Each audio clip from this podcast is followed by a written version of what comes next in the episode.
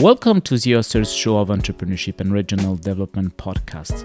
Each publication in our journal is a great opportunity to share significant and audacious contribution to a large audience. My guest today is Eric Clinton from DCU Business School in Dublin, Ireland. He published an article entitled Entrepreneurial Learning The Transmitting and Embedding of Entrepreneurial Behaviors Within the Transgenerational Entrepreneurial Family. He co-authored this paper with Maura McAdam, Jordan Robert Gamble, and Martina Brophy. It has been published in Entrepreneurship and Regional Development, issue volume number 33, issue 5 and 6, a journal edited by Taylor and Francis. Eric, welcome to our podcast. Can you tell us what is the origin of your paper? Why have you decided to address this particular topic? And what is the question you aim to answer? Vincent, thank you for having me. Um, so, this topic, um, it doesn't matter if you're in France or Ireland or Spain, Italy, or wherever you are in the world. My interest is in long lived, multi generational family firms. So, in my country, we have family firms of second, third, fourth, right up through 10th generations. And it's to try to understand how these family firms have, for many generations, continued differently. So maybe it's passed on from father to son or father to daughter, but it's been multiple generations, and every generation has taken the business and potentially gone into a new region, a new market, a new product, a new service, but there's been change. And how this all came about is through a, a, fantastic project called the STEP Project. And STEP Project looks at successful, you'll have to excuse it's a bit of a mouthful here, but it's successful transgenerational entrepreneurial practices, which is fundamentally, as you'd expect, is to look at long lived, surviving family firms. And uh, myself and many co authors across the world and colleagues and, and good friends at this point, we study family firms in our respective regions. So we've gathered data, for example, here in Ireland, and there's countries across the world have done the same. So the beauty of the project is to to understand, for example, my country and the heritage and the ethnicity of Irish people, but then to look at how does it compare and contrast to people maybe in Mexico, France, Spain, or any parts of the world. So where this project came about from was through the STEP project. So we are Irish partners or members of the STEP project, and we gathered data on long-lived multi-generational family farms. And we were interested to see that exact thing that they've been entrepreneurial. It's it's almost in their DNA. It's in their blood. If you kind of if you cut them down the middle, this entrepreneurship is part of who they are and, and what they are and what they stand for. So, but we were really trying to see how does it get transmitted and how does it get embedded in the, the family or in the next generation and then even then how does it get involved or embedded in non-family members in a family firm so that's really what our interest was is to understand you know how does entrepreneurship get passed uh, in long-lived multi-generational family firms? What are the main contributions of your paper? So what was very insightful about this paper is we looked at how collective learning happens. And just take a step back and anyone listening to this is to think about how does collective learning, what does that mean in a family firm? If we take firms today, say a non-family firm, you've got you know senior management, you've got middle management, and you got employees. Fine. But in a family firm, the collective learning can be from if I'm, for example, the current generation, maybe my father sits on the board who's the chairman, and maybe my grandfather who's retired but is still involved in the organization. And I get you go right. My grandfather maybe has left the business, but from when I was a very young age, from maybe being a child, my grandfather was a very influential character. So the learning process in a family firm it doesn't just start when you enter the workforce. It starts through from a very young age, going to family dinners, weddings, funerals. The kitchen table is the boredom. So there's a sub, a conscious and a subconscious learning development in multi generational um, family firms. So, what we're interested in, one of the key contributions is to see how the collective learning process happens. Um, and we see or we're understanding how not just learning, but entrepreneurial learning. And when you look at these long lived family firms, there are critical incidents, there are trigger events where the family is faced with a decision.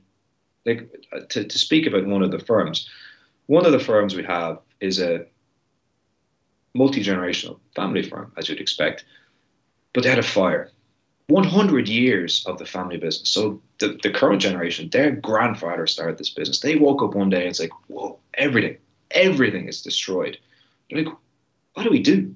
So it's understanding how critical incidents in a family firm, whether it's an illness, whether it's a divorce, whether it's a hurricane, whether it's a civil war, whether it's a famine, and the influence, because the family has has a major decision to make, a major strategic decision to make, and it's understanding how that sensitive period, that critical incident, is informing the current generation, but the subsequent generations thereafter. And you talk about legacy, you talk about heritage, we talk even about values in family firm. And sometimes you question where have they come from? How did they get materialized? But we look back at these big stamps or these critical incidents in a family firm. And that's one. So the first one is to understand the role of critical incidents and how entrepreneurial learning gets uh, embedded in the family firm. The second aspect or the second contribution then is to understand the family entrepreneurship angle. So let, let me just give you a little bit of insight to that. We're particularly interested in this study about a TEF. Now, a TEF is a transgenerational entrepreneurial family. The unit of analysis is the TEF.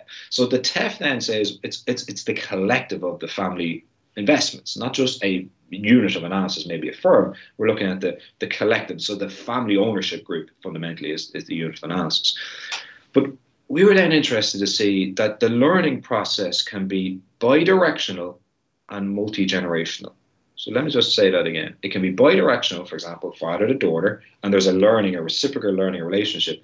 And then it can be multi generation, so they can skip generations. So we've seen that there, and it's it's this incredible we talk about like familyness and we talk about something that's very idiosyncratic and distinctive to a family firm. Maybe it's the knowledge they have of making whiskey or the knowledge they have about producing wine in your beautiful country of France. Like the knowledge these 10, 15, 20 generations of French family firms have about producing wine. That's idiosyncratic and that's one of the things we were looking at. And the third thing, and I have to say this for me was one of the most interesting aspects of this paper was to understand unlearning. So it's all about, right, fine, generating new knowledge in learning processes. But what about knowledge which is, I don't mean knowledge or, or, insights which are counterproductive, but maybe not in the best interest of the business or the best interest of the family. How do you start to unlearn processes or practices or behaviors that have been formed across many generations? So three aspects we looked at. We looked at the collective learning and the embedding. We looked at the bidirectional and co-participation, and then we looked at the unlearning processes. What was for you the main theoretical or methodological challenge in addressing such a question? Yeah, so uh, I could give you many. It's kind of like, where do you want me to start? Um, the, if I'm being honest, the, the main methodological challenge, I'll take that one first, was these really old firms. So, for example, uh, if you look at the paper, Case B, um, I won't say who they are, but it's a it's a family firm that was established in 1785. So you're like, whoa, this is an old firm. This is seven generations. So our challenge was we did longitudinal interviews as the interviews were spread across multiple years, and we did follow up interviews, and we followed what we hope is best practice in interview under, undertaking interviews. But we're kind of you know you hear about something that happened. Maybe it's in a civil war in my country, which happened in the 1920s, or maybe it's the impact of the World War, World War um, on on the family, or maybe it's later. It's a, the oil crisis of the 1970s, and you're trying to see. I want to know more, and I want to almost triangulate this data. So for me, the, there was a relatively steep knowledge or learning curve we it was true a business historian here in, in the university we started to look at archival data and this was like whoa this was an incredible experience for us because you talk about we were getting access to newspaper uh, footage. We had access to radio production or radio footage. Uh, we had company reports through the company's register. So for me, the methodological challenge was how do I triangulate or corroborate the interview data with archival data? then a big challenge thereafter was we have so much archival data. You're like talking about, oh my God, we've at one count we 345 archival sources, so you have newspapers, and you're like, so then you have to then go through a process. How do we start to untangle this? How do we start to code this? And um, so that for me was very insightful, very time consuming, but equally that at the end very rewarding. And during your research journey, what was your biggest surprise or maybe the most counterintuitive result? Um, yeah, I think that the most counterintuitive was the unlearning and the ability of these family firms to unlearn behaviors or deviant behaviors or behaviors that weren't in the best interest of the family firm. One of the key mechanisms that came across in three of the, the four cases was the role of non family, or what the research would typically speak about as trusted advisors. And the role of the trusted advisor in putting maybe its governance structures into the, the business or governance structures into the family, but it was the mechanisms by which the family could have often an open, honest, and frank conversation without fundamentally tearing themselves apart. It's to say this practice, this procedure, this behavior is no longer in our best interest. So, how do we start to potentially re-educate our next generation members or divest a particular aspect of a business if, if that's the case so the understanding of the unlearning and for me as a family business scholar i think this is i think this is a really interesting it has been explored it's not to say it's an unexplored area that's not fair to say but we don't know enough about it uh, Kidwell did a piece from an imprint, imprinting perspective where, where they, they do something similar. But uh, for anyone listening who's maybe a junior scholar, I would suggest looking at the unlearning practices is very, very insightful, especially because we talk about path dependency. These are old firms. So something, a practice could be there for 50 years. So it's really difficult to change a 50, you know, five decade practice. So uh, unlearning in a family firm was one of my uh, most enjoyable but interesting perspectives. What are the main implications of your work for entrepreneurs, family business, managers, or practitioners in general?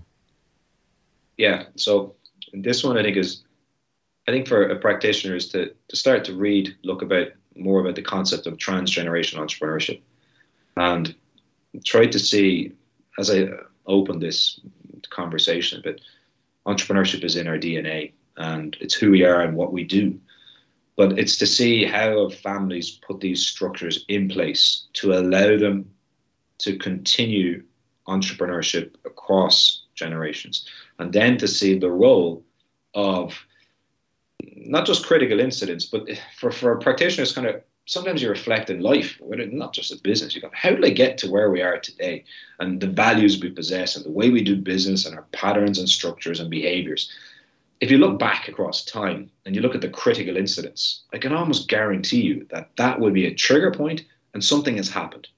Maybe it's a situation was a fundamental fire in the business. Um, maybe it was a situation we had a uh, one of our other papers uh, uh in on it uh, looked at the role of illness. Um, we've in, in my country, uh, I won't go into too much detail, but just to give you a snippet of it, um, we had a situation, many people on the call might have heard the Troubles in Northern Ireland. Um, so you had political tension between Catholics and Protestants fundamentally. But as a result of that, you had family firms who were stuck in the middle. A family firm maybe is a Catholic ethnicity or family firms of a Protestant ethnicity. And some of the behaviors they were projecting, maybe it's support of a church, maybe it's support of a political organization, was having detrimental influence on business operations. So the long-standing support for a political organization or a religious organization or a community body had to change. You're like, whoa, this is very deep because the family's influence on the business potentially was going to have a significant detrimental impact on the operations of, of, the, of the business. So the other one I would suggest is the role of the trusted advisor. Um, I, I, this is really key in our, in our business. And as a family business scholar, I really don't like you hear you go to practitioner conference and hear, oh, we need to professionalize our business. I, I don't like that term because it's almost somewhat disrespectful to a family firm to say, oh, you're not professional. Just because you bring in a non family guy, you're now professional. That's not correct. If anything, it's the, it's the formalized, it's probably a better, more accurate aspect to it. But the role of the trusted advisor, especially in the because entrepreneurship is yeah it's there it's who they are and what they because the risk profile is pretty high but it, there is a need to have the structures so if it's the opportunity the forum to have an ownership conversation the the opportunity to have communication between the ownership and the board or the ownership and the family so the role of the trusted advisor is fundamental in longevity of a transgenerational entrepreneurial family Thanks a lot, Eric, for participating to our show. All our podcasts are available on entrepreneurship-erd.com and on the main podcast platforms.